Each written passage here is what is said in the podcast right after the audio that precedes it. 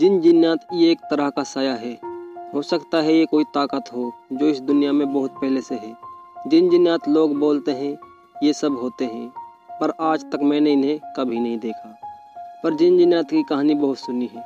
मुझे भूत प्रेत की कहानी सुनना बहुत ज़्यादा अच्छा लगता है। भूत प्रेत पर आधारित फिल्में देखना भी बहुत अच्छा लगता है, मगर मेरे दोस्त मुझे चिढ़ाते भी हैं। वो बोलते हैं कि आ गया भूतहा आदमी, सिर्फ भूत प्रेत के बारे में ही सोचता रहता हूँ। एक बात तो है, जहाँ कहीं भी भूत प्रेत या जिन जिन्नात का चर्चा होता है वहाँ पहुँच जाता हूँ। लोगों को आपस में भूत प्रेत की बातें करता हुआ सुनता हूँ, मुझे भी अच्छा लगता है और मुझे लिखने के लिए एक कहानी भी मिल जाती है।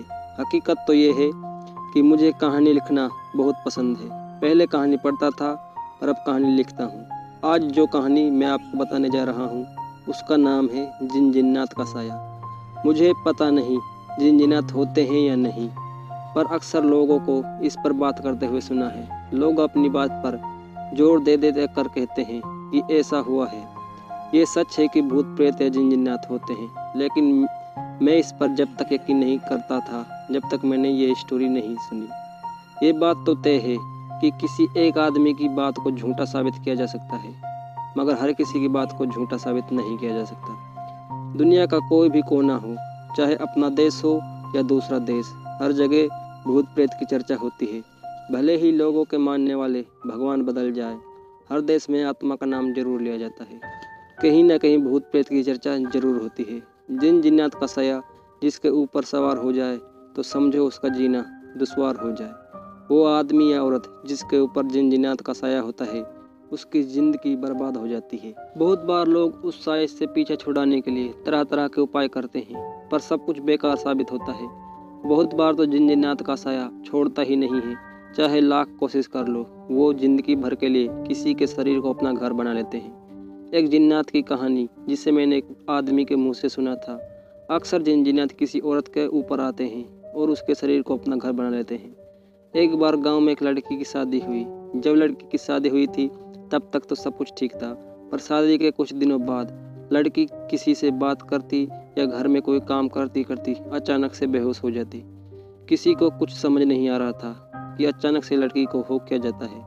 बहुत से डॉक्टरों से इलाज कराया गया पर सब कुछ बेकार। कोई डॉक्टर बता नहीं पाया कि अचानक से बेहोश होने का कारण क्या है। बहुत इलाज कराया गया, सब बेकार था। घर के सभी लोग परेशान थे कि ये सब क्या हो रहा है। कुछ दिनों के बाद दिन में एक बार बहुत बेहोश होना ही था। ऐसे ही बहुत दिनों तक चला। लड़की को किसी भी तरह की कोई बीमारी नहीं थी, सब कुछ ठीक ठाक था, पर वो दिन में एक बार बेहोश जरूर हो जाती थी। लगभग दो घंटे तक बेहोश रहती, उसके बाद ही उसे होश आता था। जब वो होश में आती तो सभी से पूछती मैं कहाँ हूँ। उसके बाद थोड़ी देर के बाद उसे सब कुछ याद आ जाता, पर होश में आने के बाद थोड़ी थोड़ी डरी डरी और सहमी सहमी रहती थी। किसी को समझ में नहीं आ रहा था कि इसे ठीक कैसे किया जाए। ऐसा बहुत दिनों तक चला। एक दिन जब वो बेहोश हुई तो उसके घर वालों ने उससे पूछे पूछा कि तुम अचानक से बेहोश क्यों हो जाती हो, और बेहोश होने के बाद तुम्हारे साथ क्या होता है जिसके कारण तुम बहुत ही डरी डरी और सहमी सहमी सी रहती हो। तो वो लड़की पहले तो कुछ बताना नहीं चाह रही थी, पर जब बहुत ही दबाव देकर उससे पूछा गया तो वो बोली कि जब मैं बेहोश होती हूँ तो उसके बाद एक महल में चली जाती हूँ। मेरे साथ एक लंबे कद का आदमी रहता है, वो मुझे महल में घुमाता है।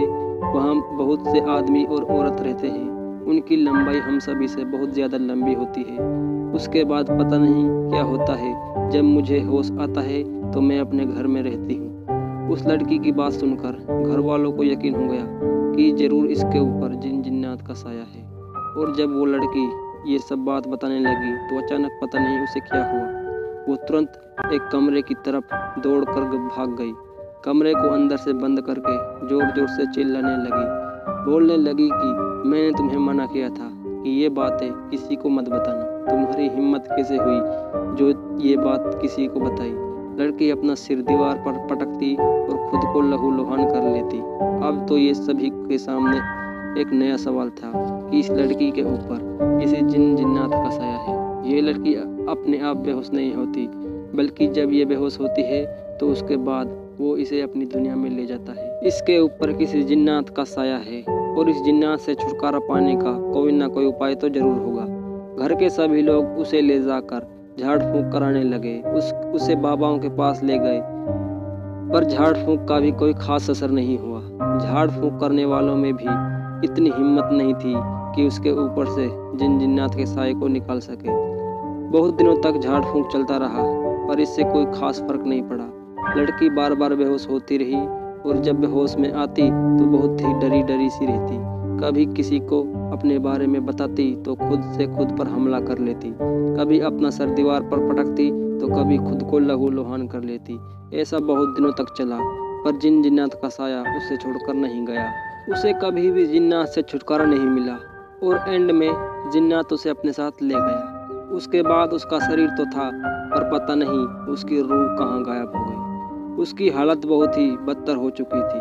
वो एक ऐसा हो चुकी थी जैसे एक जिंदा जिस्म बेजान हो। जिन जिन्नात इनका काबिज होना कोई अच्छी बात नहीं है। लोग इसका भी फ़ायदा उठाने की कोशिश करते हैं कि जब उन पर जिन जिन्नात हावी होते हैं तो वो अपनी मुश्किलात हल करने की कोशिश करते हैं, लेकिन ऐसा बिल्कुल नहीं होता। अल्लाह के सिवा कोई भी हमारी मुश्किल को आसान नहीं कर सकता।